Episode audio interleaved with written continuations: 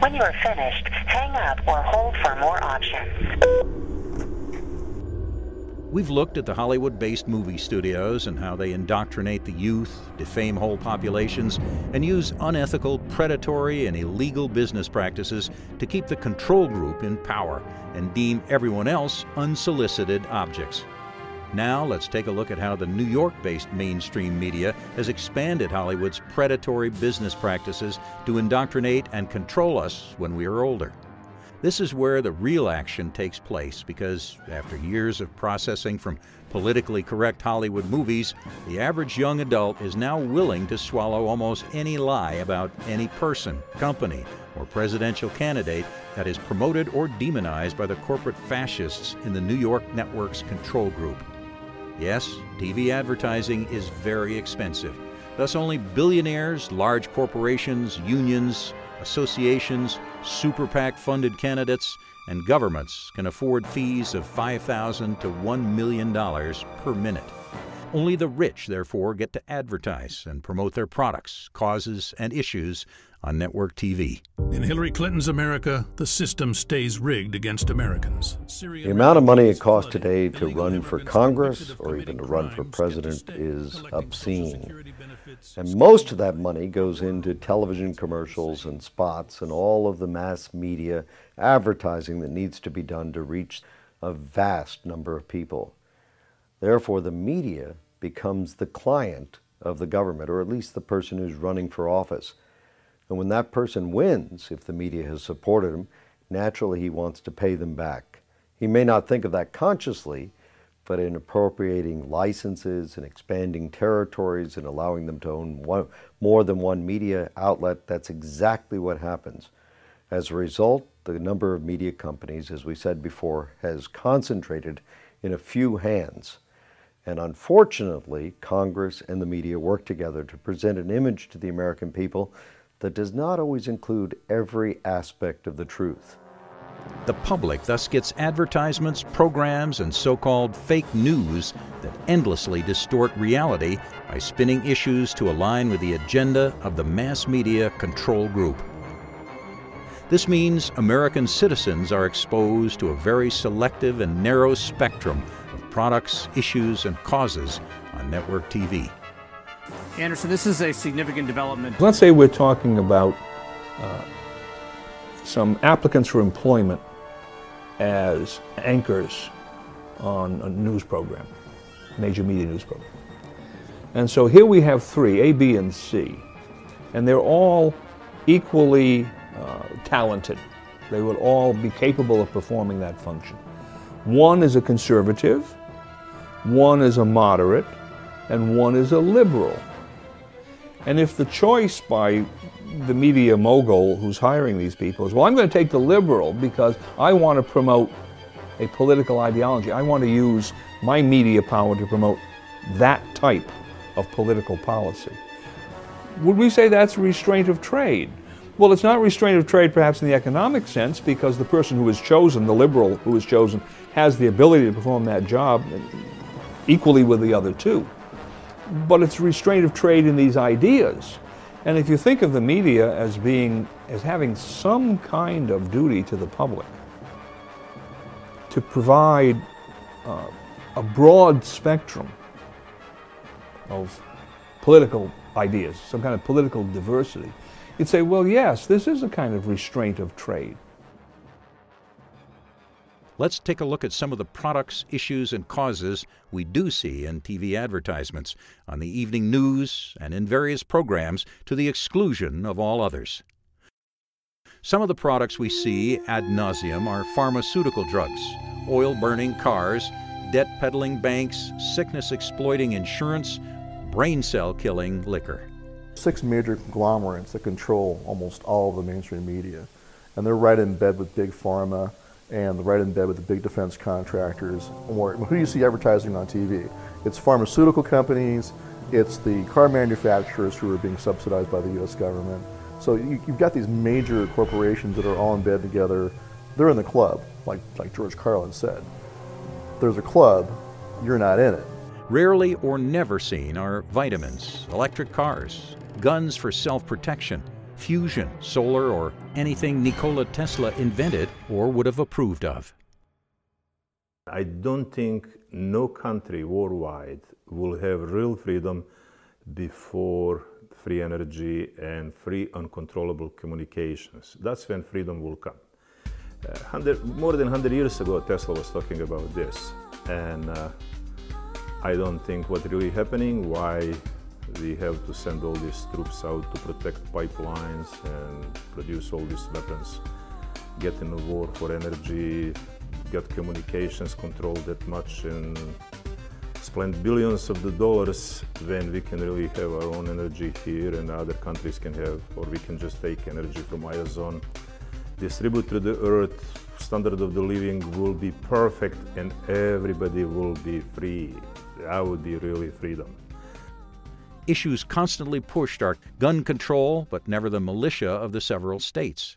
Gay marriage, but rarely traditional marriage. Keynesian economics, but never Austrian economics. If people care about peace and prosperity, they have no choice. They have to go with free market Austrian economics, and they have to give up on regulations and economic controls by the Keynesian ideas. Socialized medicine, but never free market competition in the health industry. Radical women's lib, but never stay-at-home moms. The living constitution, but never the original intent of the founders. Incarceration for drug users, but rarely rehabilitation. Big pharma-assisted psychiatry, but never meditation or pastoral counseling. The reason why so many people are on pharmaceutical drugs today, specifically psychiatric drugs, is because the psychiatrists are convincing the public that they have a brain abnormality with no science, no facts, just based off of checklists. It's very subjective. So the marketing has been that there's something wrong with your brain, when in fact, there's no science behind it. Depression, a serious medical condition affecting over 20 million Americans. While the cause is unknown, depression may be related to an imbalance of natural chemicals between nerve cells in the brain. Prescription Zoloft works to correct this imbalance. And the drugs actually hurt the brain, and the drugs increase violence, cause psychosis, mania, and this is a terrible thing that is happening to the public. So it's false advertising. Including risk of suicide may occur. Other side effects may include dry mouth. The most common side effects are dry mouth, headache, constipation, and abdominal pain. Or dizzy when you stand up. Headache, diarrhea, and abdominal pain could be side effects. And as far as causes, the mainstream media endlessly pushes the progressive cause, but rarely the conservative cause. The Democrats are heroes, but the Republicans are villains. You know, the activists, you know, gang up on the conservatives and vice versa, and that exists within the studio system as well. And the media drives Hollywood and has a big impact because they do all the promotion of all this activist agenda that we see creeping into our television series today and most of our movies. Donald Trump is unfit for office, but Hillary Clinton is what America needs. Collectivism is for the greater good, but individualism is selfish. Multiculturalism is the future, but assimilation is xenophobic. Socialism is good, but capitalism is evil. Cooperation is desired, but competition is Darwinian. The 20th century taught any lesson whatsoever. It was that socialism was not only unworkable, but it was vastly destructive. It killed millions and millions of people, caused wars and so forth and so on, economic collapse. You name it. Socialism was an idea that should have been proven by the 20th century to be completely useless. And what do we have today? Well, the major media people, they're still promoting socialistic ideas. Welfare is more important than national defense. Globalization is good, but anything else is isolationist. Tariffs are bad, but taxes are a godsend. Secularism is sane, but religion is loony. World government is progressive, but national sovereignty is fascist. I think the United States should say to other nations, look, We've built a pretty good deal here. We've got a pretty good thing going in this United States of America. Why don't you adopt what we've done, right? Here's a copy of our Constitution. Take it, use it, right? And we'll get back to using it more ourselves while you're doing that as well. Big government is necessary, but limited government is obsolete. Political correctness is proper, but all else is hate speech.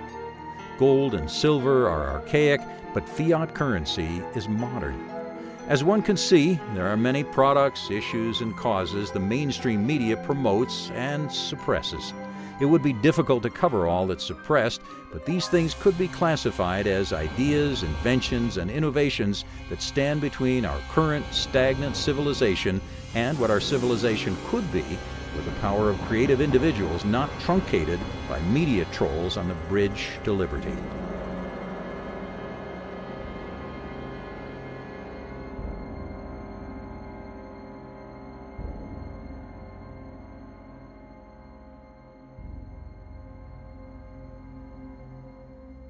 So, James, I'm going to take down all your information and pass it along to the right person. It seems that the criteria the mainstream media uses to determine what it will promote and what it will suppress can almost be summarized in a single word: collectivism. Collectivism is merely the broad description for an ideology that is based on certain principles, but the main one being that the group, the collective, is more important than the individual, and that the individual should be sacrificed, if necessary, for the greater good of the greater number. And if you can get that concept in your mind that, wait a minute, it's not a question of numbers, but of human rights and the dignity of an individual. And then if you say that the individual is the cornerstone of society and that to protect the rights of the individual, if you can do that, that is the greater good for the greater number, then you're on target again. The control group operates on a collectivist philosophy, an anti-competition, anti-free market philosophy that promotes the central planning F.A. Hayek warned us about in The Road to Serfdom. If people care about peace and prosperity, they have no choice. They have to go with free market Austrian economics, and they have to give up on regulations and economic controls by the Keynesian ideas. The collectivist is thus always seeking to maximize profit through consolidation, a consolidation he justifies by economies of scale. The problem with this smokestack economic theory is that it relies on globalization to increase stockholder value rather than innovation. In other words, the globalist seeks profit by selling more of the same tired products across global markets than attempting to produce new and better products through innovation. So the obsession with consolidation is actually a pathology of the collectivist mentality, dramatizing the desire for endless profit through endless domination. Why is it a leap of belief or a conspiracy theory to think that the very entities and corporate lawyers that have consolidated hundreds of movie companies and distributors down into 6 entities are not the same mentality that wants to push a globalist agenda? An agenda to consolidate the 160 or 80 nation states down to one huge nation. It's all consolidation, it's all collectivism, or as C. Wright Mills put it, the power elite, the control group of the planet Earth, if you will. As related by media expert Ben Bagdikian, we've seen how hundreds of media companies were consolidated down to just 50. And then, by 2004, those 50 were further consolidated to just 5. Today, as we've previously seen, we stand at 6. If you go back about 100 years ago, the National Banking Association and others put out reports saying we need to buy up the media because it was diversified then, and it was anti-establishment, pro-constitution on average, very populist though. They said, we're going to buy this up and basically get it to where there's no real investigative journalism going on, and where the establishment is given a free hand to do whatever they want, a get out of jail free card. And that's what the dinosaur media is. That's my name for the mainstream media. They're a group that lies incessantly, they're a group that spins, they're a group that is engaged in repeating the press releases that they're given by select corporations and government. They're basically the propaganda corps for the globalist. Mainstream media, CNN in particular, does not care about the public outside of their indoctrination mission to eliminate borders and basically destroy the nuclear family. You have 6 major media corporations or conglomerates in this country today. Too much consolidation results in stealthification. And then the stealthification actually feeds back and allows for greater consolidation. Additionally, those of us that are privy to CNN's bullshit don't watch it anyway. And their product tends to be more or less uniform. Are political ideas uniform? No. Economic ideas? No. Social ideas? No. So where is the competition? If you don't have competition in the system, then by hypothesis you have monopolistic or oligopolistic situation. The mainstream media, if not actively imploding, is at a very minimum really worried, and they see the writing on the wall. Given the pathological obsession the collectivist has for consolidation, why would word processor crazy corporate attorneys not apply the same mentality to the consolidation of governments, even governments across the world? They seek to create a stagnant system where no one can threaten their monopoly. The mainstream media is the deceptive propaganda arm of the mega corporations and governments that are monopoly men, that are social engineers seeking for a managed, controlled economy where risk is made public. We have to pay for it, but profits are private to them. World government, the ultimate merger, is the epitome of the globalist agenda. And the success of such an agenda depends on the cooperation of world populations in something called free trade. Thus, America and every nation's population must be indoctrinated by the mainstream media into accepting so-called free trade, what Pat Buchanan calls the Trojan horse to world government. But as we've all seen, the so-called free trade foisted upon us by globalist bodies is really managed trade. And this managed trade has been endlessly promoted by the New York media to the point whereby it has now destroyed not only the U.S. manufacturing base, but much of the American middle class. We find that in the motion picture industry today, all of the subtle little signals and the messages that are built into the storylines supports the concept that collectivism is a good thing. And it's a very subtle thing, and I'm sure, you know, many people don't get these little messages and signals because they're not familiar with the concepts we're talking about. And so indirectly, their attitudes about their political place in the world, whether collectivism is good or individualism is better, you know, what kind of a system do we really want to live under? These concepts are being eroded or actually being poisoned by the subtle messages that come out of Hollywood. Karl Marx would be proud. Earlier, we covered cultural Marxism, the Frankfurt School's gift to Hollywood's executives and America's youth. Now let's take a look at corporate fascism and see how both of these brainwashing technologies are ultimately totalitarian and ultimately leading young and old down the road to serfdom. An email address. I'm getting a call on the other line. Can you hold for 1 second? Sure. The term corporate fascism means the merging of corporate and state power, such that corporate power prevails. We saw fascism in the Second World War when the state and the corporates merged. However, the state basically was the supreme power. Today's new corporate fascism, we could say the corporations basically dominate the state. And the way they do that is by literally purchasing the state. They buy up all the media and the advertising so that they can get their political representatives into power.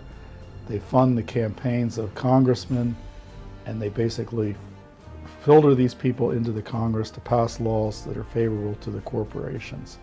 So today we have a unique form of fascism known as corporate fascism. Recall that cultural Marxism means economic, political Marxism translated into cultural terms. Again, both corporate fascism and cultural Marxism are totalitarian in nature and thus require big, if not unlimited, government, whereas the U.S. Constitution calls for limited government. Both cultural Marxism and corporate fascism are totalitarian in nature because both worship the power of the state, either the power of the state to force you to be a certain way, that's the cultural Marxist viewpoint, and the corporate fascist way is, well, to control your economic livelihood, they control what you can and can't do for a living, they want to control your choices. So both of them believe in big government, believe in transnational corporations, believe in the economic power being taken out of the hands of the people, believe in unrestrained government for their own particular uses.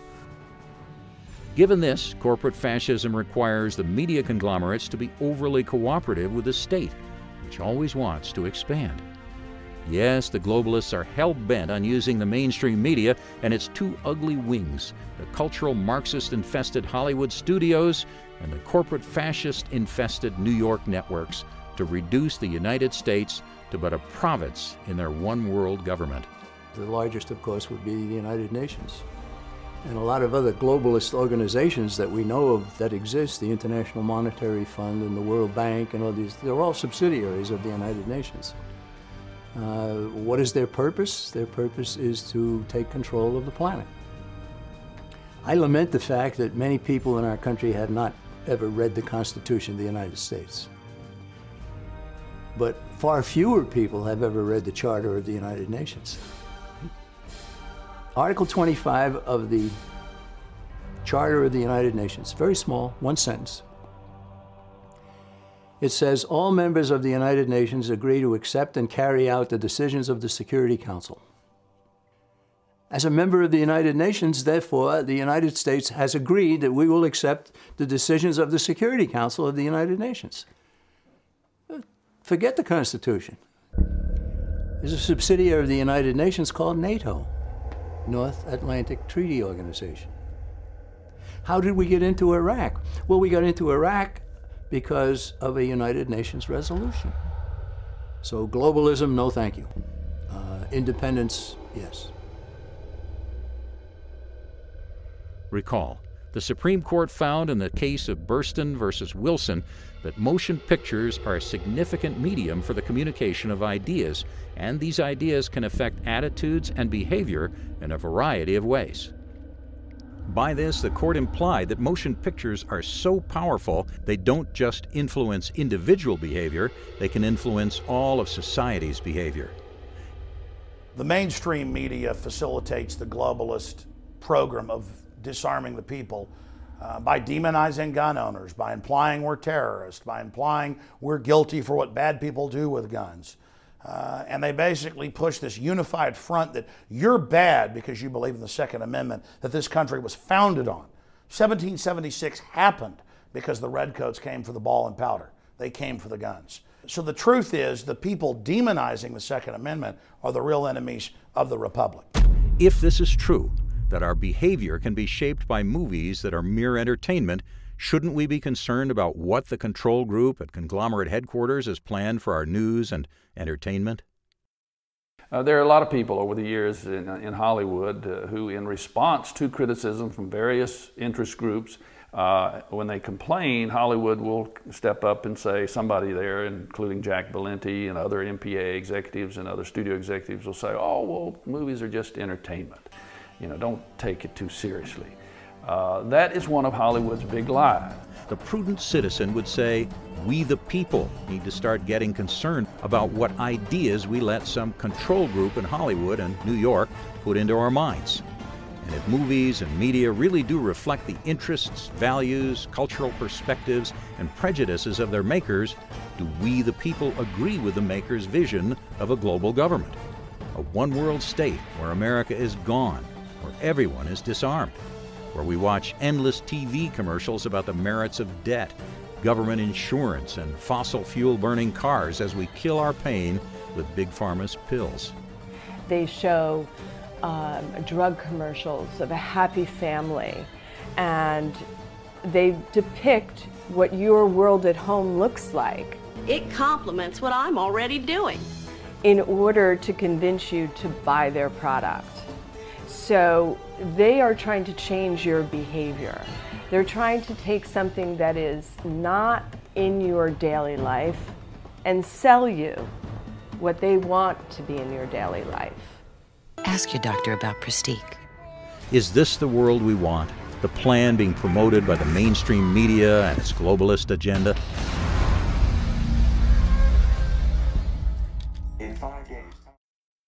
Well, that's exactly why I'm asking you to give me your phone number, and then I will pass this message along to his assistant. Nowhere does the control group in the New York media shine brighter than in their reality show known as the War on Terror. The War on Terror, more accurately known as the War of Terror, has been running on network TV since 2001.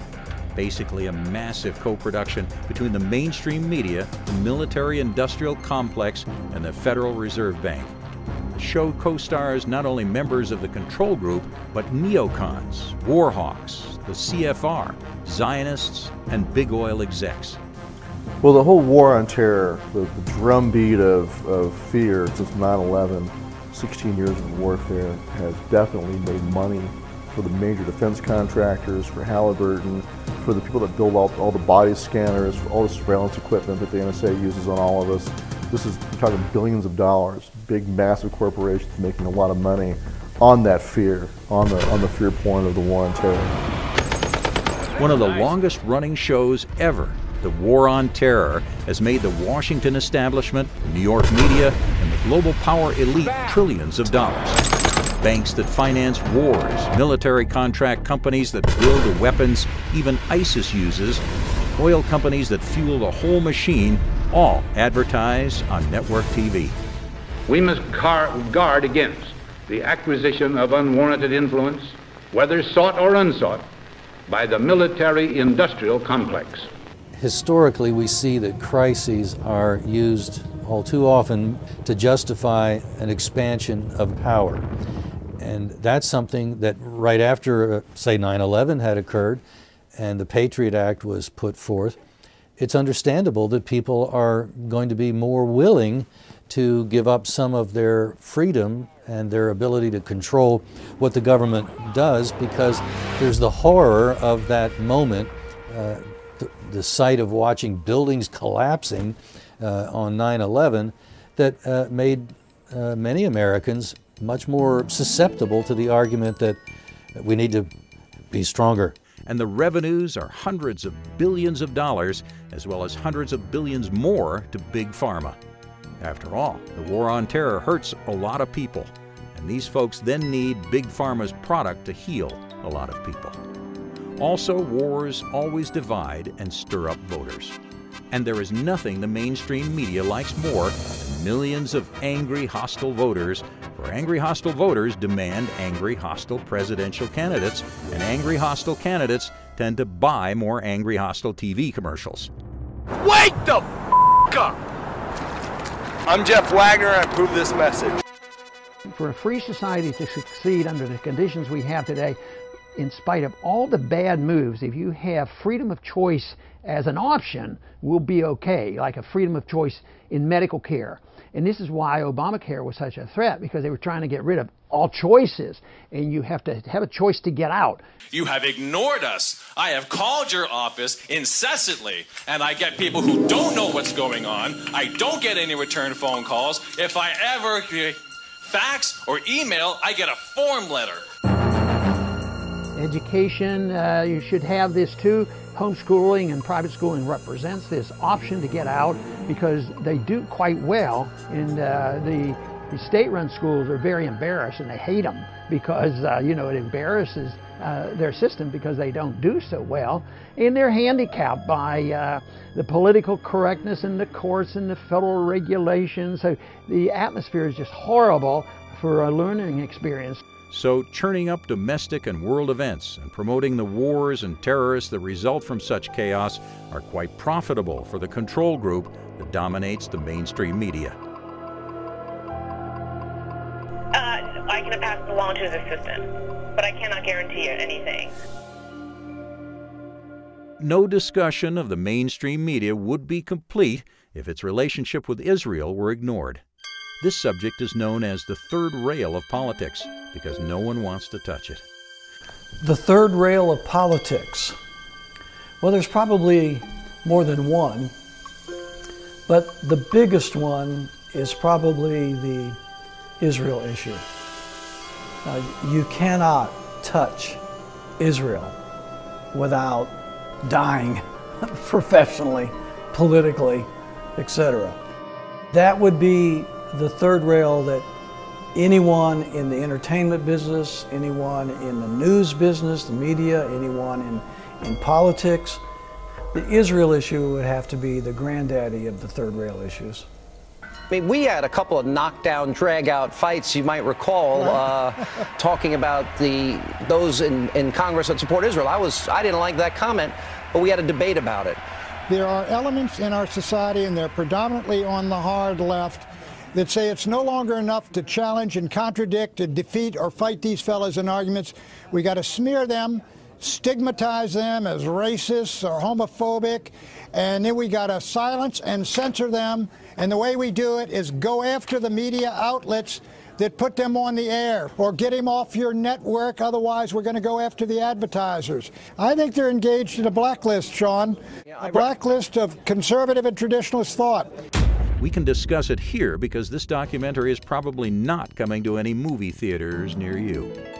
Even still, this documentary does not profess to be a treatise on Israel or to take any sides. All we want to do is make the point that almost every anchor, pundit, politician, and celebrity that appears in the mainstream media totally and uncritically supports Israel. Anybody that watches this show knows that if I want a key to the city of Tel Aviv, I can get it. I'm about as pro-Israel as can be. This is amazing, for there does not seem to be this degree of agreement in almost any other human endeavor. No, I don't know, but I do know who's responsible for it, and that's Hamas. If there's an event, for example, a terrible tragedy between Israel and the Gaza Strip, the Palestinians there, and people are killed on both sides, if that's presented in a certain way, your sympathy as a viewer on this side of the television screen, your sympathy can be thrown toward Israel or toward the Palestinians, depending on how it's presented. And it's hard to be objective in a situation like that and present some cases where it looks like this time around this side was the aggressor, but the next time it looks like that side was the aggressor. And when we do that, we always get mail from people who are committed to one side or the other. They're not interested in facts. All they're interested in is which side are you on. Other media outlets like the BBC in Britain, RT in Russia, the NHK in Japan, and Al Jazeera in Qatar have a much broader spectrum of news and opinions about Israel. Israel vows to shut down Al Jazeera, accusing the network of incitement in its coverage of the recent protests. Why is this? Why does the control group of the New York media and the Hollywood-based movie studios only permit a politically correct discourse with regards to Israel? Hollywood is run by Jews. It's owned by Jews. And they should have a greater sensitivity about the issue of people who are suffering. Is Brando right? We know that the original movie moguls were mostly Jewish, but since the conglomerates now own the studios, is Hollywood still run by Jews? Abraham Foxman, former national director of the Anti-Defamation League, addressed this question vis-a-vis Mr. Brando's comments. It was shocking to hear Marlon Brando, an acclaimed actor and champion of civil rights, invoke an anti-Semitic canard that Hollywood is run by Jews. Mr. Brando should know that what he said is utterly false. Hollywood studios are owned and movies are made by men and women, some of whom are Jewish, many of whom are not. Those Jews who entered the movie industry have done so as individuals, not as representatives of their religious group or with an aim to act in some coordinated conspiratorial manner. We agree with Abe Foxman. Jews in general do not run Hollywood. Thus, Jews in general should not be blamed for any sort of coordinated activities or conspiracies that the mainstream media may or may not be involved with. Oh, I just wish my Jewish associates in the movie industry would, you know, they come up to me all the time. They say, hey, James, I'm Jewish. How come I don't get a job running the studios? I'm, you know, I put in my resume and they won't let me or Marvin Davis run anything in Hollywood. And remember, Marvin Davis was not only Jewish, he was a multi-billionaire. Recall when insider Alan Ladd led the mass exodus from 20th Century Fox after Marvin Davis had acquired the studio. Yet even he, a multi-billionaire, could not get in to run Hollywood any more than any other outsider, whether Jewish or Gentile. So Abe is right. Jews in general do not run Hollywood. These things acknowledged, along comes Ben Stein and E! Online magazine. First, it is extremely clear to anyone in Hollywood that Jews are, so to speak, in charge in Hollywood in a way that is not duplicated in any other large business. It's not fair to say that Hollywood is run by Jews. Jews in general, that's not a fair statement, and I think my studies show that, and that's misleading. And so there, you know, people who talk about conspiracies or suggest that all Jews are somehow involved in the film industry is not true. There's a lot of Jews all over the world that have no interest whatsoever in what goes on in Hollywood. So what's the reality? Ever since Neil Gabler, who happens to be Jewish, wrote a book entitled An Empire of Their Own, How the Jews Invented Hollywood, it's been common knowledge that Hollywood was established and run by Jewish movie moguls. When you look at the leadership of Hollywood, the management, the top-level executives, we recognize that the Jewish elite no more represent the rank-and-file Jewish people than the political elite represent the rank-and-file American voting public. But some will ask, given Hollywood was established over 100 years ago, how could it still be run by Jews? You still don't get it, do you, boys? There ain't no countries anymore. No more good guys. They're running the whole show. They own everything, the whole goddamn planet. They can do whatever they want. Most of the Hollywood moguls, original Hollywood moguls, were of Jewish heritage, were Jews.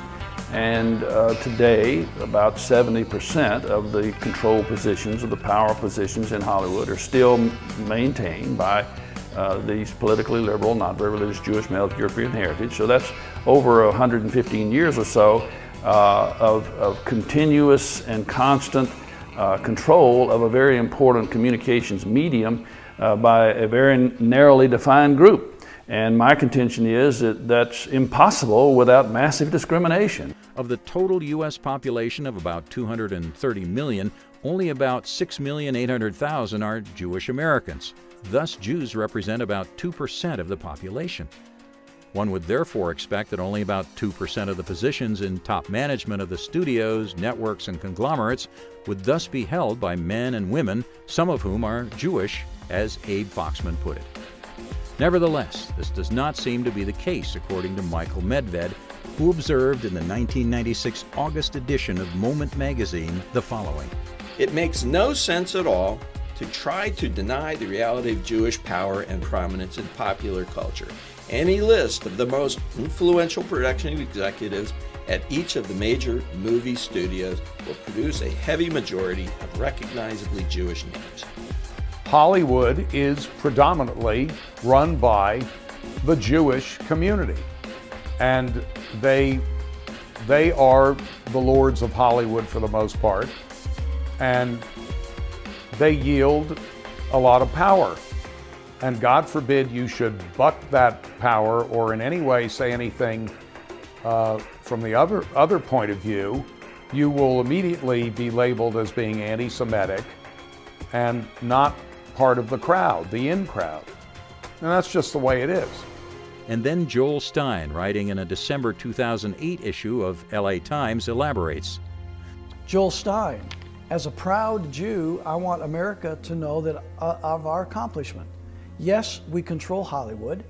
Without us, you'd be flipping between the 700 Club and Davy and Goliath on TV all day. So Neil Gabler says Jews invented Hollywood. Michael Medved says they are a heavy majority, Ben Stein says Jews are in charge, and Joel Stein says they control Hollywood. At least four prominent individuals from the Jewish community say, in essence, that Hollywood is run by Jews, just as Marlon Brando stated in 1996. Hollywood is run by Jews. It's owned by Jews. If it's true, it would mean that those Jews run Hollywood. It doesn't mean that all Jews run Hollywood. And it doesn't mean that the ones who do run Hollywood are doing so as Jews. So, Jews in general do not run Hollywood. However, about 60 to 70, 80% of the top executive positions in the studios are dominated by Jewish males. Then along comes Seth MacFarlane, hosting the 2013 Oscars, and Gary Oldman in a 2014 magazine interview, both Gentiles. Mel Gibson is in a town that's run by Jews, and he said the wrong thing. You guys have made some beautiful, some inspiring movies. I made Ted. What about you? You got a Berg on the end of your name. Are you Jewish? Am I Jewish? No, actually, I'm Catholic. Ah, wrong answer. Try again. What? Look, you want to work in this town, or don't you? After hearing these comments from MacFarlane and Oldman, Abe Foxman and Rabbi Marvin Heyer of the Simon Wiesenthal Center took immediate action. Every comedian is entitled to wide latitude, but no one should get a free pass for helping to promote anti-Semitism. What he did at the Oscars was offensive and not remotely funny. It only reinforces stereotypes which legitimize anti-Semitism. I do not think it is anti-Semitic to simply observe the facts as they exist in reality and report them accurately. Most people seem to be afraid to state the truth and sort of dance around and do the PC thing or whatever. And so I'm simply trying to state the truth, which are supported by the facts. Anytime one wants to thwart investigation into some area, the race card is brought out. And the apologists of Hollywood use the cry of anti-Semitism anytime someone wants to reform Hollywood or investigate its business practices. Is this really acceptable in a democratic society where the free flow of information is vital?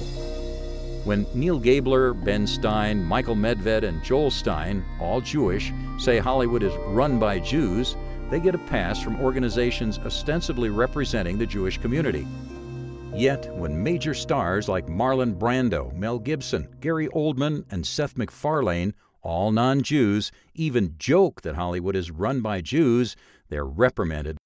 Is this fair? But again, that's all that we can do. The person who takes this request is not here. It seems that Neil Gabler, Michael Medved, Ben Stein, Joel Stein, and Marlon Brando are right. But if Jews enter the movie industry only as individuals, not as representatives of the religion or of the Jewish community, as Abe Foxman says, why do organizations that seem to represent the Jewish community, such as the ADL and Simon Wiesenthal, attack individuals who are simply expressing their opinion about who runs Hollywood? Yeah, the ADL and similar organizations who seem to take it upon themselves to demonize, vilify, and even destroy anyone who dares to make an objective, much less critical, analysis of anything Jewish, I think demonstrates a tremendous bigotry and bias.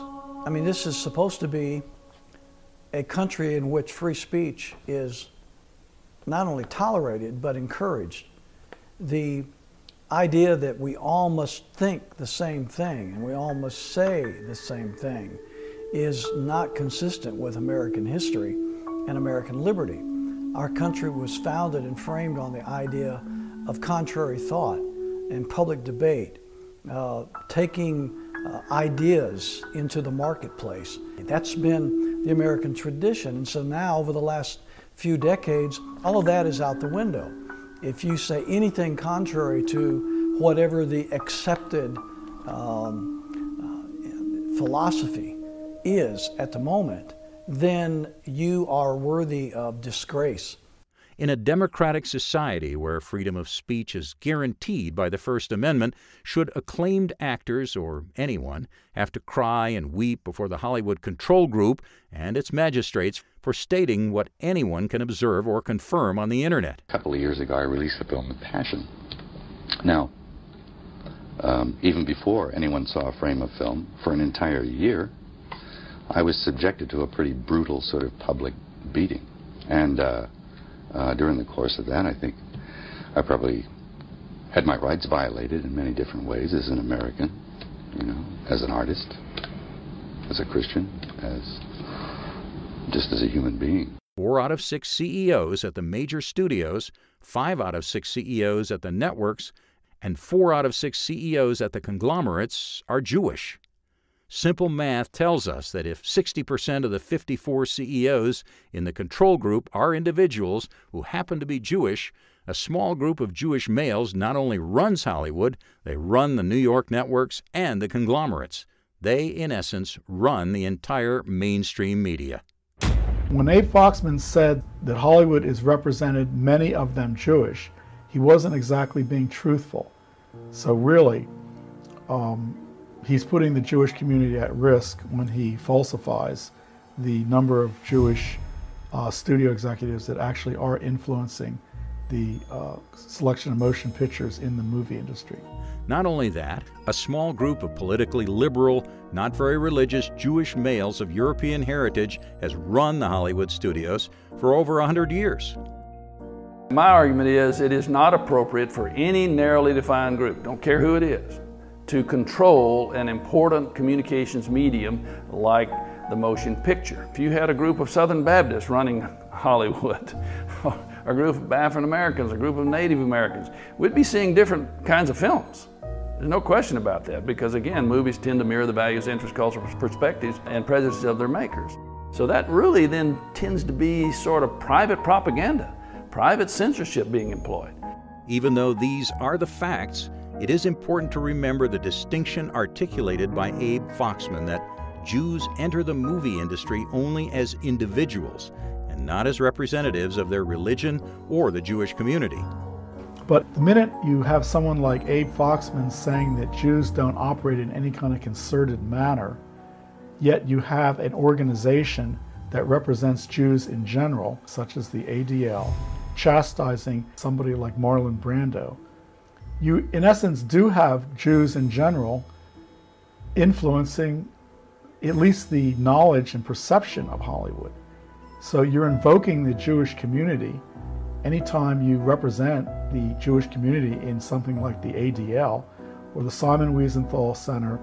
You're basically making Jews in general look like apologists for the Hollywood movie industry. And if the Hollywood movie industry is using predatory practices or discrimination to stay in power, a lot of people are going to blame the Jewish community for this. Those Jews who entered the movie industry have done so as individuals. But even as individuals, there are implications. For if movies mirror their makers, as we previously covered, the implications are well stated by Michael Medved. The combined weight of so many Jews in one of America's most lucrative and important industries gives the Jews of Hollywood a great deal of political power. They are a major source of money for Democratic candidates. Is this not almost exactly what Ben Bagdikian, the Supreme Court, and John Coons are saying? Media power is political power, and movies are an important communications channel that mirrors the interests, values, cultural perspectives, and prejudices of their makers. I think it's self-evidently true, as John Combs said, that the makers of movies are going to reflect their own interests, values, prejudices, and convictions, if you will. It's obvious that's the way most people operate in general. You're certainly not going to produce a movie that reflects someone else's values that are antagonistic to yours. So the mainstream media promotes the globalist agenda, number one, because they believe in the globalist agenda, the control group. But I think, number two, indirectly, to the extent that they promote ideas that are subversive of popular power, popular sovereignty, local control, the consequence of that is to aid globalist machinations. Pennsylvania goes to Donald Trump. Donald Trump is the president of the United States. Everybody is crying. And since most Jews are Democrats and most Democrats are liberal, would this not explain why we have a liberal media? You're awake, by the way. How do we explain how this is possible? This was a white lash. The only checks and balances we have are us, the view. And so media that calls for such things as the endless infringement of the Second Amendment with all manner of regulations. Do you think it's time to take a look at assault weapons and discuss possibilities of changing laws pertaining to them? So, given these things, we come back to the question of Israel. How many of the top executives in the networks and studios are prejudiced in favor of Israel? In short, how many executives in the mainstream media control group are Zionists? There is another reason the media is liberal. Movies are creations of art. And when you're making a fantasy or a creation of art, you're always trying to push the limits, okay? So by the very nature of art, by the very nature of movies, they're going to be liberal. They're going to be progressive. You're going to progress into new areas. You're going to explore the fringes and the outer extremities of existence. If 60% of the network studio and conglomerate CEOs are Jewish Zionists, this may be why anchors, pundits, politicians, and celebrities all tread carefully around the third rail of politics, Israel, the Jewish state. The Jewish leadership in New York City media and in Hollywood is extensive, as we've already discussed. And would that be the reason why free thought is not allowed on the subject of Israel, whether it be on the talk shows, the newscasts, Hollywood itself? Yes, I think the answer is an emphatic and obvious yes. That's the reason. The issue is whether we the people should be concerned when none of our political candidates can get coverage from the mainstream media unless they're uncritically pro-Israel. Many American voters and taxpayers do not feel the U.S. should be involved in Middle Eastern affairs as much as we are. Look at what our involvement has already done. Caused wars, 3,500 American lives, 4,500 civilian lives from drone attacks. And when you have a group of people, I don't care who it is, that refuse to allow another group of people the opportunity to even express themselves without the fear of the destruction of their way of life and their livelihood, you know, is totally, totally foreign to anything this country was built upon. $5 trillion in debt and taxes, the deaths of millions of indigenous people around the Middle East, the rise of ISIS, and worldwide threats of terror. Now even terrorist attacks on American soil. I don't think every political candidate, or most political candidates, take a pro-Israel position, or at least say that they're pro-Israel, they're going to defend Israel, Israel is our greatest ally in the Middle East, or whatever. I don't think they all say that because there's Jewish influence on them. They say it because that's what those people in their constituencies believe. Of course, the media people, they're hired, and they don't have much of a chance because there's employment discrimination, in a sense, there, right? They're going to be hired by control group people who are favorable to Israel, and therefore they need to be favorable to Israel and never get the job. If the control group were comprised of fewer Zionists and more Arabs or Muslims, would coverage of Israel be more balanced? Would the U.S. military be stationed all over the Middle East? Unfortunately, because of the stranglehold over the entertainment industry, over the news industry, the New York media, and the Hollywood industry itself, it's almost impossible for people who have differing opinion to be freely able to express it. That is the problem. That's one of the major problems in the mainstream media today.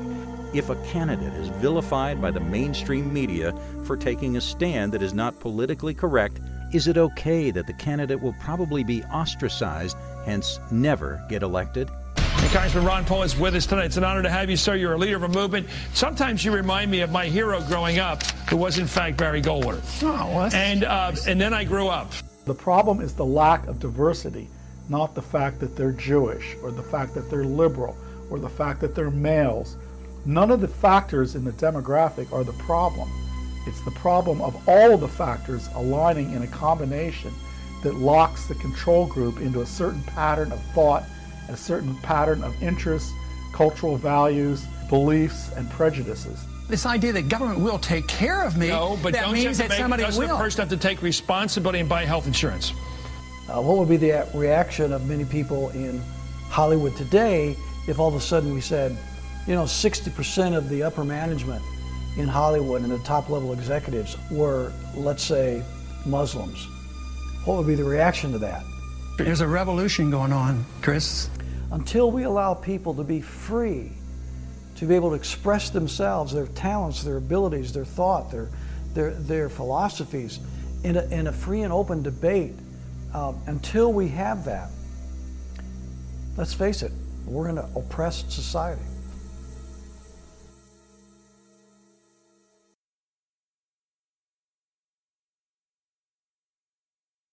So you're with Matrix Productions, correct? And you're doing an interview on Hollywood.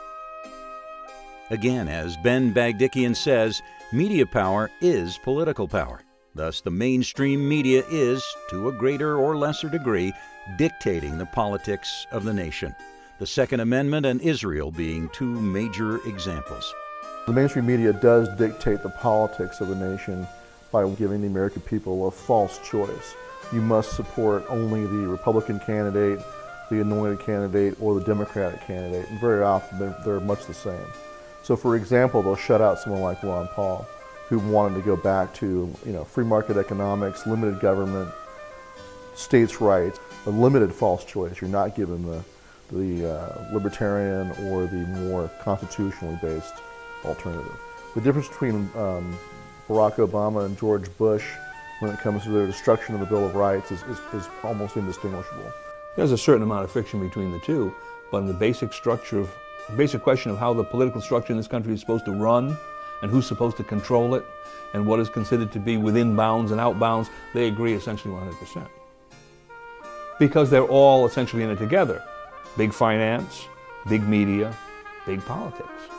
They're all part of the same operation. If this is true, the question arises, in a democratic nation, is it acceptable that a small group of executives, any group of executives, not just liberal executives, secular executives, Jewish, Christian, or Muslim executives, are able to dictate who we the people vote for? If the answer is no, then these things should happen. 1. The conglomerates that own, influence, or dominate hundreds of alter ego media companies across America should be broken up through Sherman antitrust laws already on the books. 2. The narrowly defined group of executives that comprises the control group of the conglomerates, networks, and studios should be encouraged to diversify. 3. The internet must be kept free, open, and universal, and no control group, no matter what demographic, must ever be able to influence or dominate it. The internet is really our last best hope for free exchange of uncensored information. And if it's to remain that way, it will become the primary weapon to break the grip of the collectivist New World Order. The one thing that these people fear the most, or maybe fear at all, is the continuing expansion of the flow of information and the ability for the average person to break away from mainstream media and dig out information on their own. I think that is the thing that they must guard against at all costs, and we see a lot of maneuvering going on right now so that the powers that be can control the internet in the name, of course, of fighting terrorism and fighting crime and child pornography and all these other things that are offered to get us focused on the concept that, yeah, it's a good thing to have control over the internet, not realizing that the real goal is to censor political and social information and economic information. The internet is already in the hands of political national and international political forces, and there's a struggle now between American control versus United Nations control over the internet.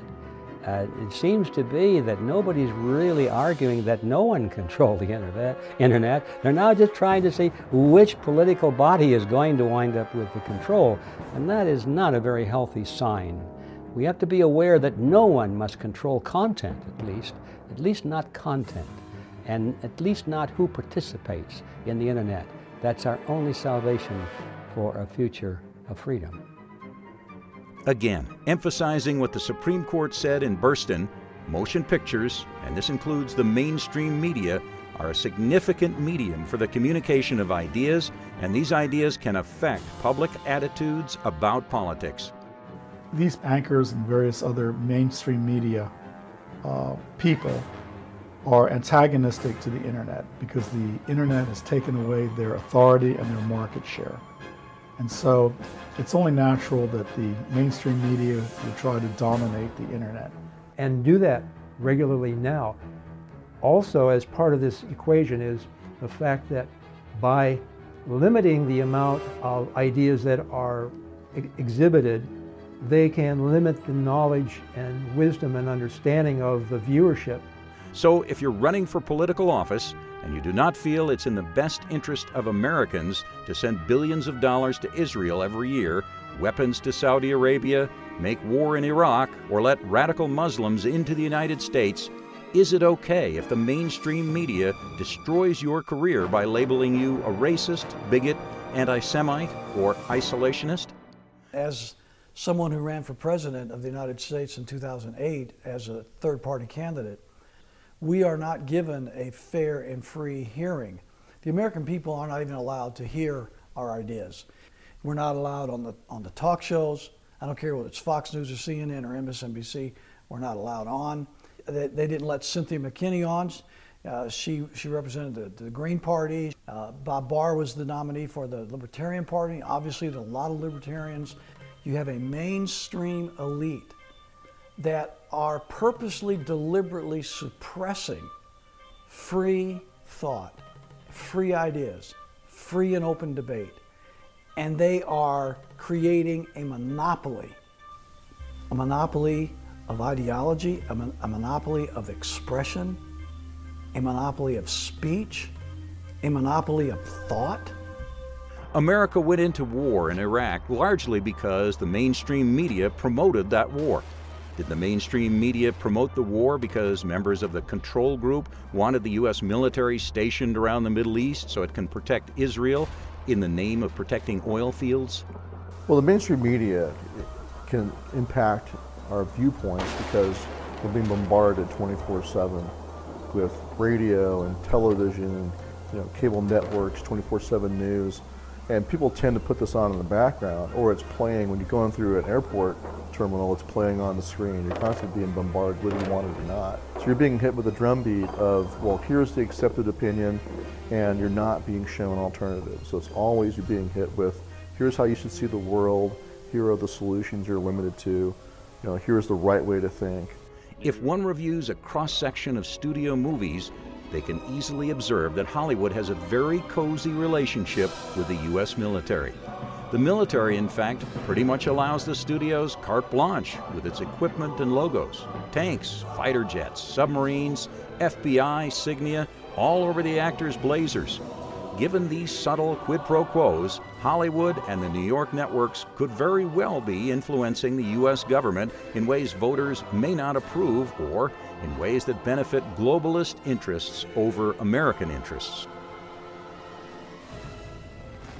The internet is basically the absolute free flow of all points of view in the civilization. Anyone and everyone can represent their viewpoints, opinions, values, cultural perspectives and prejudices over the internet. How often is some pundit or anchor up there blindly praising Israel? How often do you see fossil fuel burning cars advertised? If the car companies and the oil companies did not dominate the advertising revenues of the mainstream media, maybe we would have seen the development of electric cars like the Tesla, EV1, and Volt much sooner. Also, if the fossil fuel industry didn't dominate the mainstream media, maybe we would have much more enthusiasm and information in the public domain about alternative energy sources like solar and fusion. we have the sum collective of human knowledge on the internet. And so the mainstream media is either going to become more like the internet, or the internet is going to become more like the mainstream media. If the internet becomes more like the mainstream media, we'll start to limit the information and discourse that can be on the internet. Many people do not understand that if solar and fusion technologies were perfected, we would solve Earth's energy problem. 1 gallon of water, when fused, is the equivalent of 350 gallons of gasoline.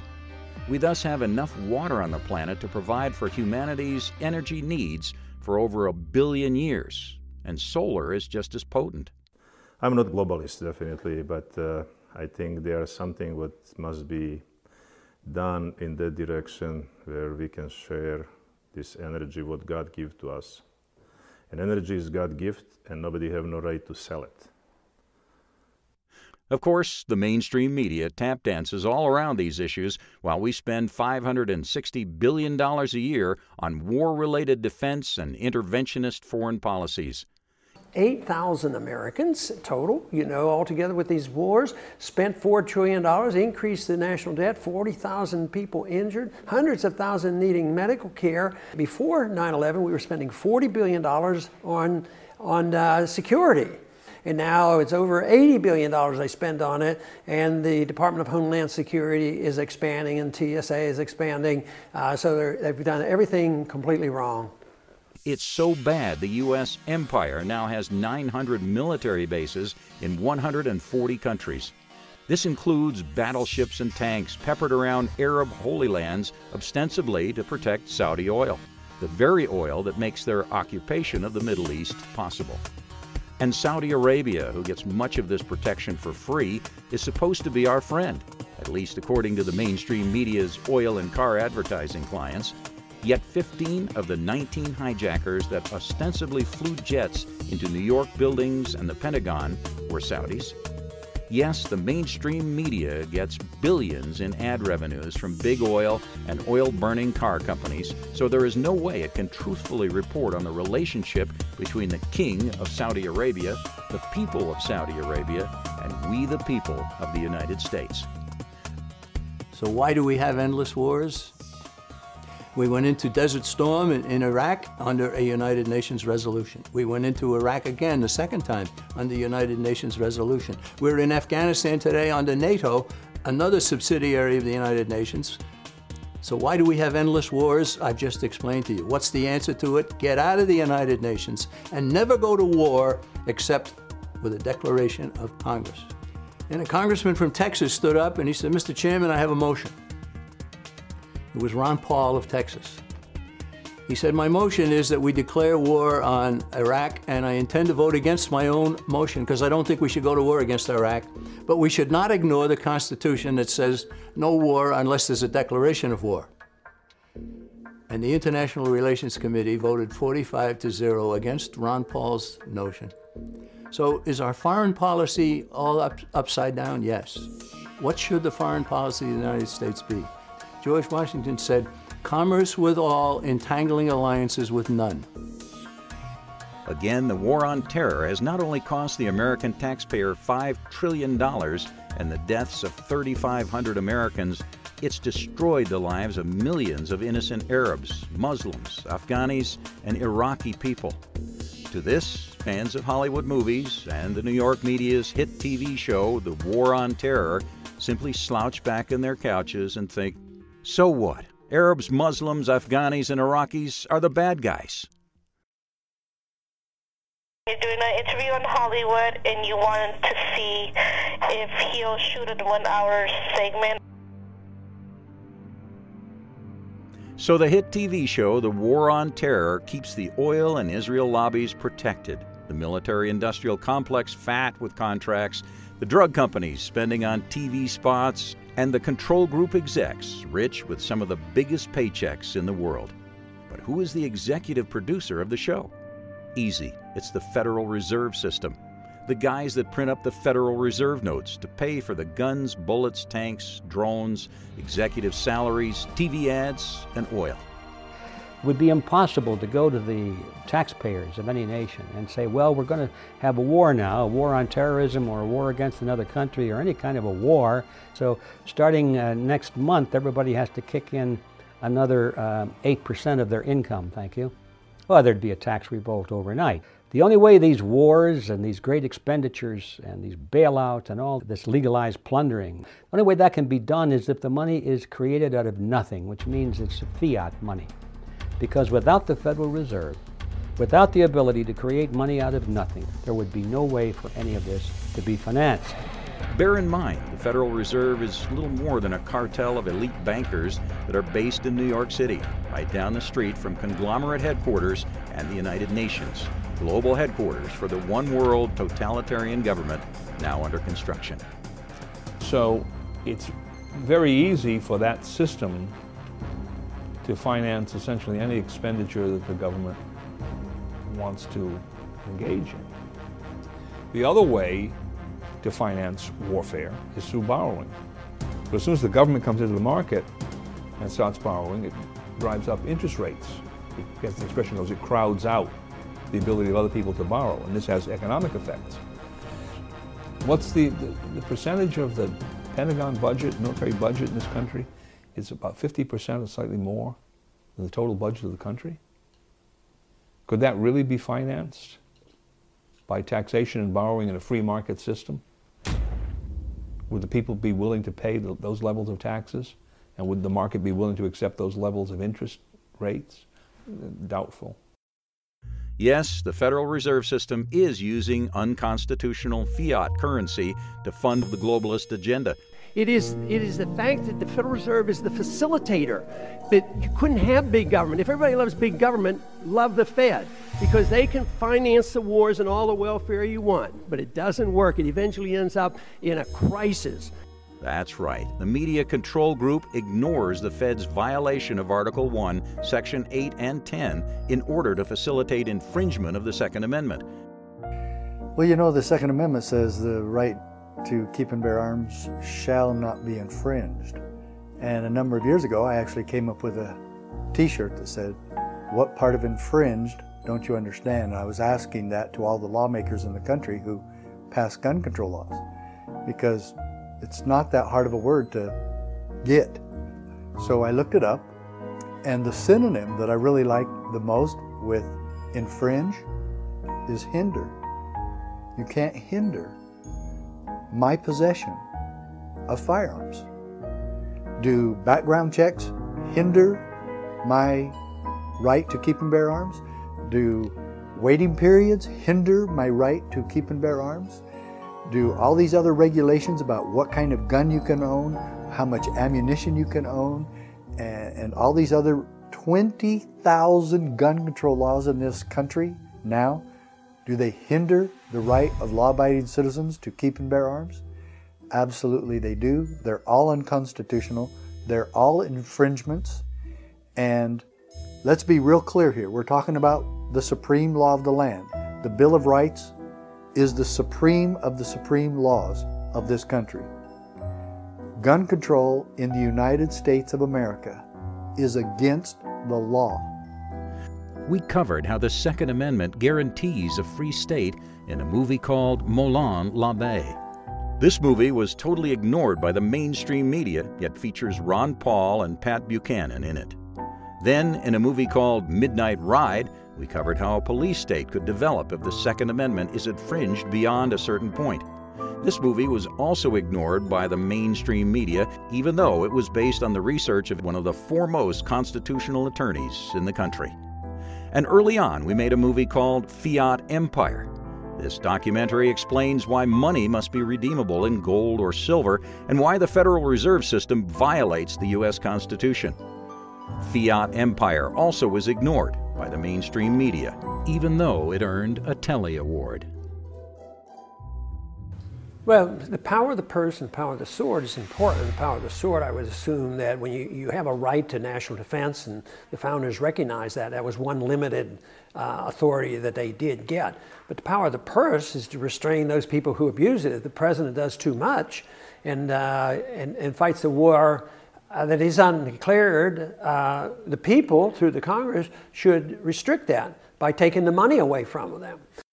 My question is, Mr. Chairman, whose responsibility is it under the Constitution to manage monetary policy? Which branch of government has the absolute authority to manage monetary policy? The Congress has the authority, and it's delegated to the Federal Reserve. That's a policy decision that you made. Yeah, but they can't transfer authority. You can't amend the Constitution by just saying we're going to create some secret group of individuals and banks.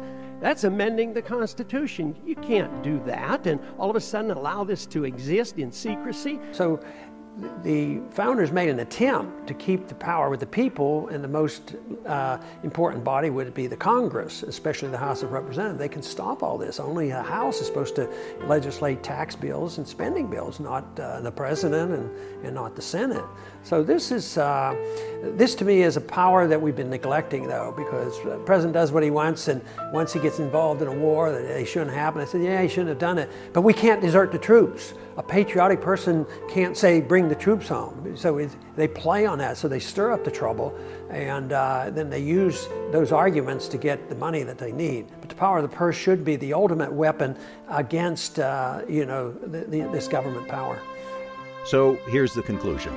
If a documentary does not support the globalist agenda, if it is not partisan, if it does not fit neatly into the Demopublican football game, then it does not get funded or promoted by the mainstream media. Why isn't the media addressing the findings of an international team of 8 scientists led by Niels Harrit in Copenhagen, which finds throughout the World Trade Center dust, what amounts to about 10 tons of material that shouldn't be there? Red gray chips, about a 1/16 of an inch long, the ingredients of thermite, set in an organic bed of oxygen, silica, carbon, which is designed to be the explosive or the force-inducing expansion of gases in products like TNT. This should not be found in the World Trade Center dust. This is made only in the most advanced defense contracting laboratories. Why isn't the media investigating those laboratories? This should tell us something.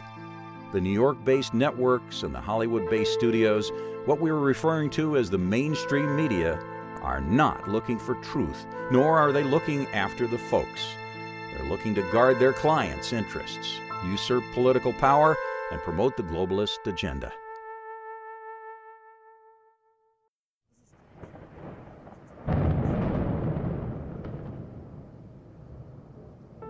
Every time there's another mass killing by some nut on Big Pharma's mainstream media-promoted product, predictably, the same pundits and same candidates with the same tired arguments come on screen and recite another litany of reasons why right to keep and bear must be further infringed. The school shootings, actually, are the rise in the use of psychiatric drugs on young children developing minds. The marketing has skyrocketed. We now have television commercials, and on the commercials they're advertising psychiatric drugs and therefore driving up the demand. And the school shooters, the common denominator is that they've all been on psychiatric drugs. And I think that it's pretty obvious that without any sensitivity towards it, probably is on pharmaceutical drugs, if not psychiatric drugs. When one considers that the 6 major networks derive billions of dollars in advertising revenue from pharmaceutical companies, is it any wonder that every time after a mass killing, we never get to find out exactly what manufacturer of the pharmaceutical drugs the killer was on? The mainstream media is not looking after the folks without informing the public exactly what drugs are being used when these killers go out there and do their deeds. And gruesome Hollywood movies that dangerously desensitize those who struggle with mental health challenges. Entertainment moguls don't have an absolute right to glorify murder while spreading mayhem in young minds across America. And our Bill of Rights does not guarantee gun manufacturers the absolute right to sell military-styled, high-caliber, semi-automatic combat assault rifles with high-capacity magazines to whoever the hell they want. So why is this? And why especially does one never hear the word militia on the mainstream media except in a pejorative manner? Well, I think the federal government, in large part, and along with the mainstream media, fear of people who are armed and independent and can provide for their own security and who might also be able to resist their oppression. They want to make us like people are in other third world countries where there's the ruling junta and the military beneath them and the police, and then there's all the peasants. As we explained before, the control group is made up mostly of liberals who are of European heritage. Except for the banking capital of the world, Switzerland, Europeans do not have the right to keep and bear arms. Thus, the concept of a militia system is alien to them. The power of the sword is the police power inherent in we the people, and we must regain that power by having militia laws in each state. The second reason is that because the mainstream media promotes the globalist agenda, it does not want to give platform to the practicality of gun ownership or local protection through a well-regulated, well-trained state militia system. If you're talking about local militia groups, almost by hypothesis, you're talking about separate nation states. And of course, the global system wants to eliminate all national structures. Right? Not going to be any borders anymore. It's going to be one great global government and then some, you know, local or regional sub-governments. It is a big idea, a new world order, where diverse nations are drawn together in common cause. And then number two, as soon as people function in a militia structure, they realize they are the ultimate political power. They do not answer robotically to someone at some higher level in a removed capital someplace. Ergo, we can't allow the people to have those kinds of institutions. We have to remove those institutions. They never show the crowd. They never show the crowd. Show the crowd. See, they don't want to turn around. Look at the cameras, they face straight. So the mainstream media promotes the globalist agenda, number one, because they believe in the globalist agenda, the control group. But I think number two, indirectly, to the extent that they promote ideas that are subversive of popular power, popular sovereignty, local control, the consequence of that is to aid globalist machinations. The control group at conglomerate headquarters and the globalists at the United Nations all know that were the mainstream media to acknowledge that the highest law in the land stipulates the idea that state militia are necessary for a free state, that would not fit in comfortably with the idea of a global government or a disarmed citizenry. Increasingly, the attitude of a citizenry toward what their government should and should not do is affected by the movies they see and the television programs they see. And the messages are sometimes subtle in the story that this is how it should be or how it must be. And increasingly, we see police acting in a very violent and brutal fashion. And this is the storyline because they're fighting against very bad people. So the concept is, well, as long as you're fighting against very bad people, then you can also be very bad. And in fact, you have to be if you want to defend the good people out there. This is kind of a subtle message that increasingly we see all the time in movies and television programs. That what we used to call police brutality is now just what police have to do because they're opposing very, very bad people. There's a serious question as to whether or not a free people can even know that they're losing their freedom if their concepts of what is the proper function of the state are constantly being affected by this kind of treatment. Of course, the control group will always remain armed. It's just the pesky citizens that need to be disarmed, just like they've been disarmed in most other countries in the old world order. Stalin's Russia and Nazi Germany are prime examples. They want civilians disarmed, that they believe in a monopoly of force for the government. And so the gun control lobby is a wholly owned subsidiary, mainly of foreign, multinational offshore banks that have already conquered Europe and most of the world, and they're coming in here taking over the United States. since movies and news shows mirror the interests, values, cultural perspectives, and prejudices of their makers, the interests of the control group are that the people should never have guns, let alone a militia. The values of the control group are that gun control is more important than gun rights. The cultural perspective of the control group is that guns were outlawed in Europe's Old World Order. Thus, they should be outlawed in America's New World Order. The prejudices of the control group are that ordinary people are incapable of safely and responsibly keeping and bearing arms, and thus their participation in the state militia system is unwise. Yeah, I think it's very important that people are allowed to be armed, and some people argue that being armed will increase crime, but there's no evidence for this. And this whole idea of a permit for concealed carry, it's better than not being allowed to own a gun, but it really isn't a solution. Everybody should have this right to conceal it or not conceal it. Ultimately, this provides a safer society, and I think some of these rampages could be stopped in the middle of them. And some of the strongest proponents in Texas came from people who they've lost families because nobody was there with a gun that could have stopped some madman. The astute citizen will see that it's a serious liability to the national interest when makers of movies, the gun control group, do not reflect we the people in our diversity and in our agreement with the highest law in the land, the U.S. Constitution. Could you give me a little bit more info on what the movie's about? In this documentary, we've seen why it's important for there to be diversity at all levels of the mainstream media, both in the Hollywood movies, on the nightly news, and in other mass-disseminated shows and programs. A democracy depends upon ideas and people arguing and kicking things around and theorizing, and conspiracy theories flying, and people agreeing or invalidating, arguing, and hammering out the truth. So that to the degree the trolls on the bridge to liberty, the control group, truncate the information flow to the civilization, we don't have a complete set of information to make decisions with. The thesis of this documentary can thus be boiled down to the following simple, if not axiomatic, points.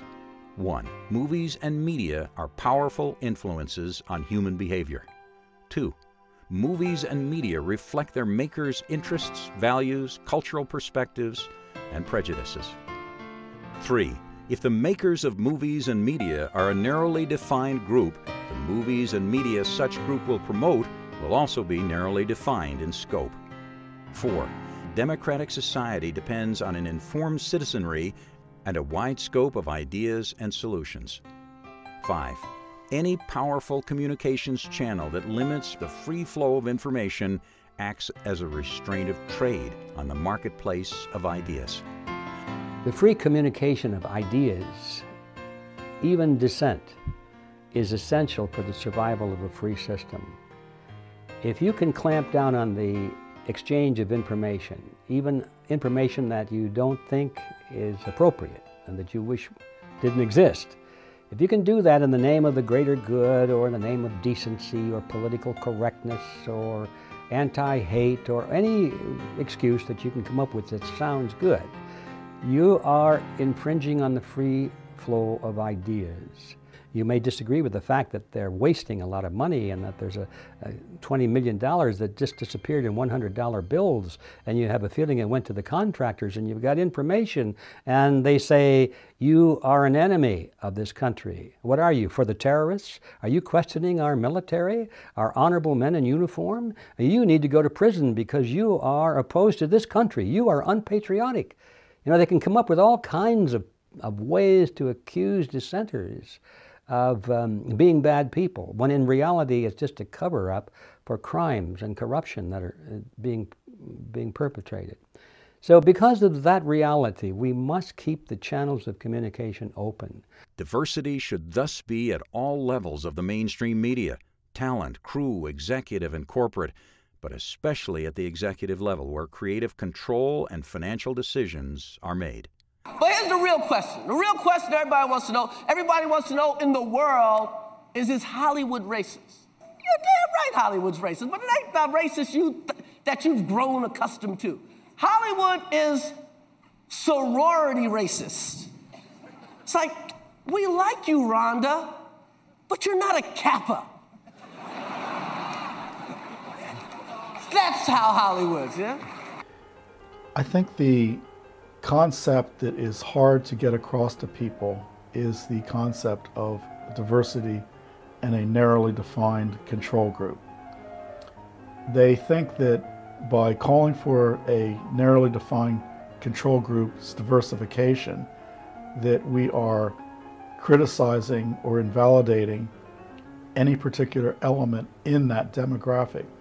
They think that the call for diversity in the control group is an attack on secular values, liberal values, males, Judaism, or European heritage.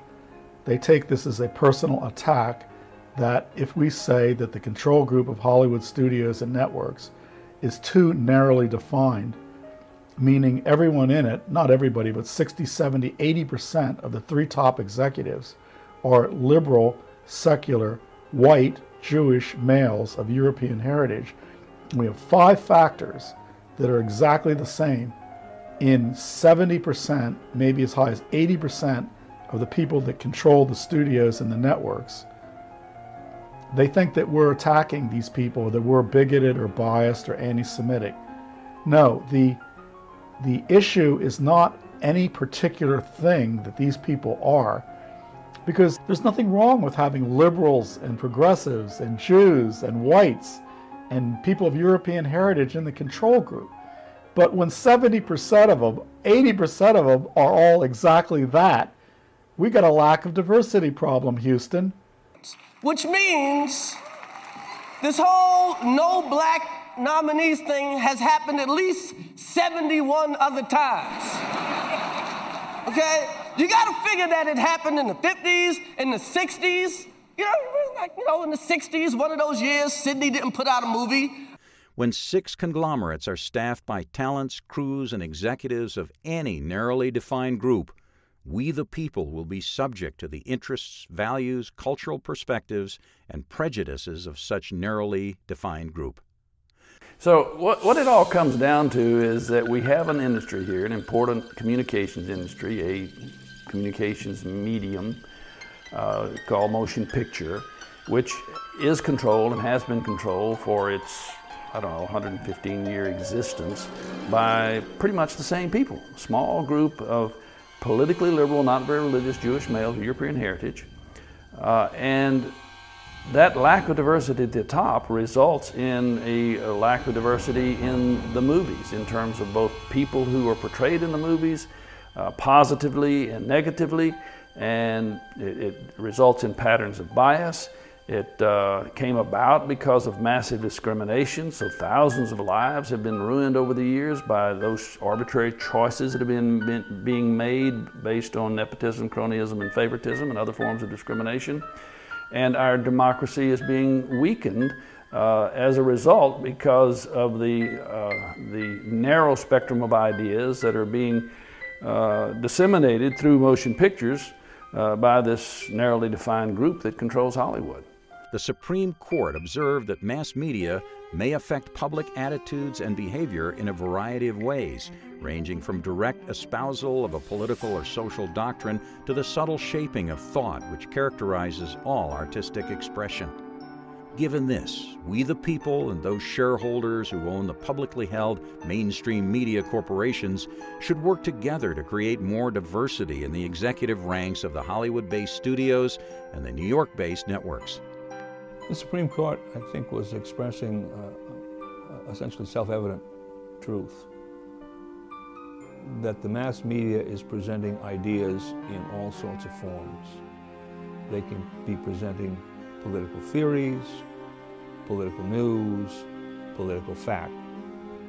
But the point is that motion pictures can go from fact to fiction. And across that wide spectrum, you can have all sorts of political influence. What political theories do you promote? Which ones do you denigrate? Which political facts do you choose to present in the nightly news or in the documentaries? Right? What kind of political opinions do you allow to be expressed with favor, or do you treat with disdain? What sort of fiction do you provide? The good guys have particular political viewpoints, the bad guys have the opposite. And in the long run, inundation of the public with particular viewpoints, whether presented as fact, opinion, or in some kind of fictional mode, are going to have long-term effects. He goes and he looks at the nightly news, and the news tells him, these are the facts about what's going on in Syria or Turkey or Bulgaria or whatever the country may be. Is he going to go himself and research those questions to determine whether that's true, or is he going to accept it, especially when he sees it day after day, night after night, week after week, because some of these things go on for a long period of time. And the same thing with fictional presentations. If the fictional presentations that he sees all take a particularly favorable attitude towards the Department of Homeland Security, towards the National Security Administration, surveilling everyone in the world, and so forth and so on, what is the impression that will be left in the mind of that viewer? It should now be obvious that were it not for the internet, social media, and the Second Amendment, liberal, secular, anti-Christian, anti-American socialist forces in league with rogue apparatchiks in the DC swamp and the establishment political parties would by now have completely overrun the U.S. Republic. So the more freedom we have, the more liberty we have, the more opportunity we have. You know, we complain about what we hear coming out of Hollywood. And many of the actors and actresses, you know, say things that to many of us are just abhorrent. Blowing up the White House. How many actors and actresses, how many people in that industry would be willing to speak out in alternative ways with alternative ideas if they weren't worried that by doing so would destroy their career? How many people are sitting there in silence and they're not saying anything? They don't agree with a lot of these things that are going on in Hollywood or the news media or education, whatever it may be.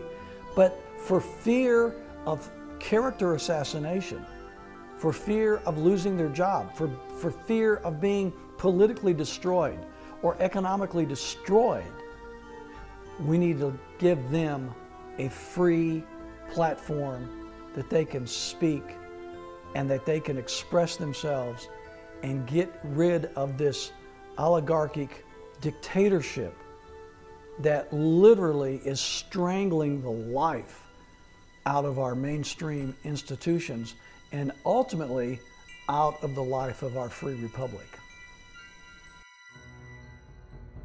It's clear that over 50 million Americans are now aware of the globalist agenda and its destruction of the U.S. manufacturing base, all promoted by the mainstream media. I believe that globalization is inevitable, but people are scared of all this change. And what we have to do is to convince them that change can be their friend. And the way to do it is to say, okay, we're going to compete and we're going to win over the long run. Did Seattle surprise you? No. I think I knew there'd be a lot of people there. I was surprised that there would be so many basically creeps there who would try to, you know... Instigated, you mean? Yeah, throw rocks, those sorts of things. There was just a very small percentage of those thousands of people who were doing this. Most of them were there to express their opposition to some aspect or another of this process of globalization. Happy holidays. Thank you. President Clinton, back with more of Larry King Live after this. It's now clear that rogue politicians, lobbyists, neocons, Zionists, central bankers, and multinational corporations have hijacked Congress to pass NAFTA, GATT, and TPP, all free trade agreements promoted by the mainstream media. Today, as I sign the North American Free Trade Agreement into law, negotiators from 112 nations are seeking to conclude negotiations on a new round of the General Agreement on Tariffs and Trade. A historic worldwide trade pact, one that would spur a global economic boom. I call on all the nations of the world to seize this moment and close the deal on a strong GATT agreement within the next week. The Constitution is a document to restrain the government And if you don't obey the Constitution, then you don't restrain government, you expand government. If you look at what's happened in the last 100 years, I mean, whether it's foreign policy, attack on civil liberties, or economic policy, it's government intervention, constantly growing, and Republicans or Democrats. It's always more instead of less. And I think basically that it's because they don't follow their oath of office and obey the Constitution. How would you like to lower the country's trade deficit and balance of payments by giving all Americans and all businesses tax deductions for buying American products and 90% profits going to American companies? Would that work? I wonder whether it would even be legal. Yeah, it would certainly, I think, violate some of our international trade agreements, and it might cause others to retaliate against us. But above and beyond the madness, the one story we should now promote, especially on the silver screen, is the story of liberty. In this scenario, Americans need not rely on imports. America can manufacture its own products. Americans can innovate and develop their own alternatives to oil and fossil fuels. Americans could even develop a free energy system and make all things Middle East a thing of the past. But most of all, Americans in partnership with free enterprise capitalism should limit the U.S. government to a size supported only by the taxes specified in the U.S. Constitution. This is the vision of the founders and their script for prosperity. And it's up to we the people to greenlight this script and shepherd the mainstream media back to nobler pastures, a place where the fruits of liberty can be enjoyed by all, a place where we can make America greater than anyone ever imagined. Now that would be a twist in the plot.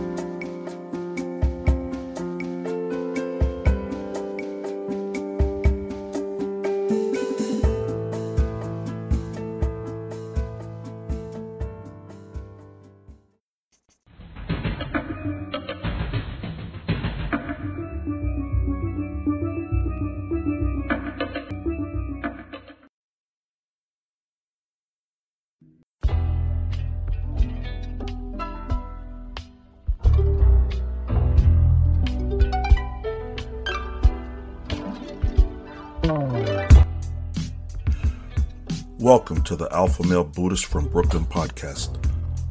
I'm your host, Miguel. I like to cover topics from ancient history, great leaders and generals from the past, and I also like to talk about self-realization, truth, critical thinking, and strategic spirituality. Outside the box, nonconformist. I'm here to shatter the myths of the mainstream media and the beta sheeple narrative. My email address is alphamalebuddhist@gmail.com. My website is alphamalebuddhist.podbean.com. My Instagram is alphamalebuddhist. And check out my YouTube channel, Alpha Male Buddhist, and that's on YouTube. It is the podcast accompanied with video clips that integrate exactly with the podcast, so it's motivational and inspirational. I also have promotional t-shirts. If you go to my website, alphamalebuddhist.podbean.com, you can see the promotional t-shirts there. Reach out to me. Also, if you have any show notes or any suggestions that you would like to hear on the podcast, just reach out and see if I can get that done. I've been getting some really great emails and feedback from my listeners, which is great. So I want to thank you for listening, and namaste.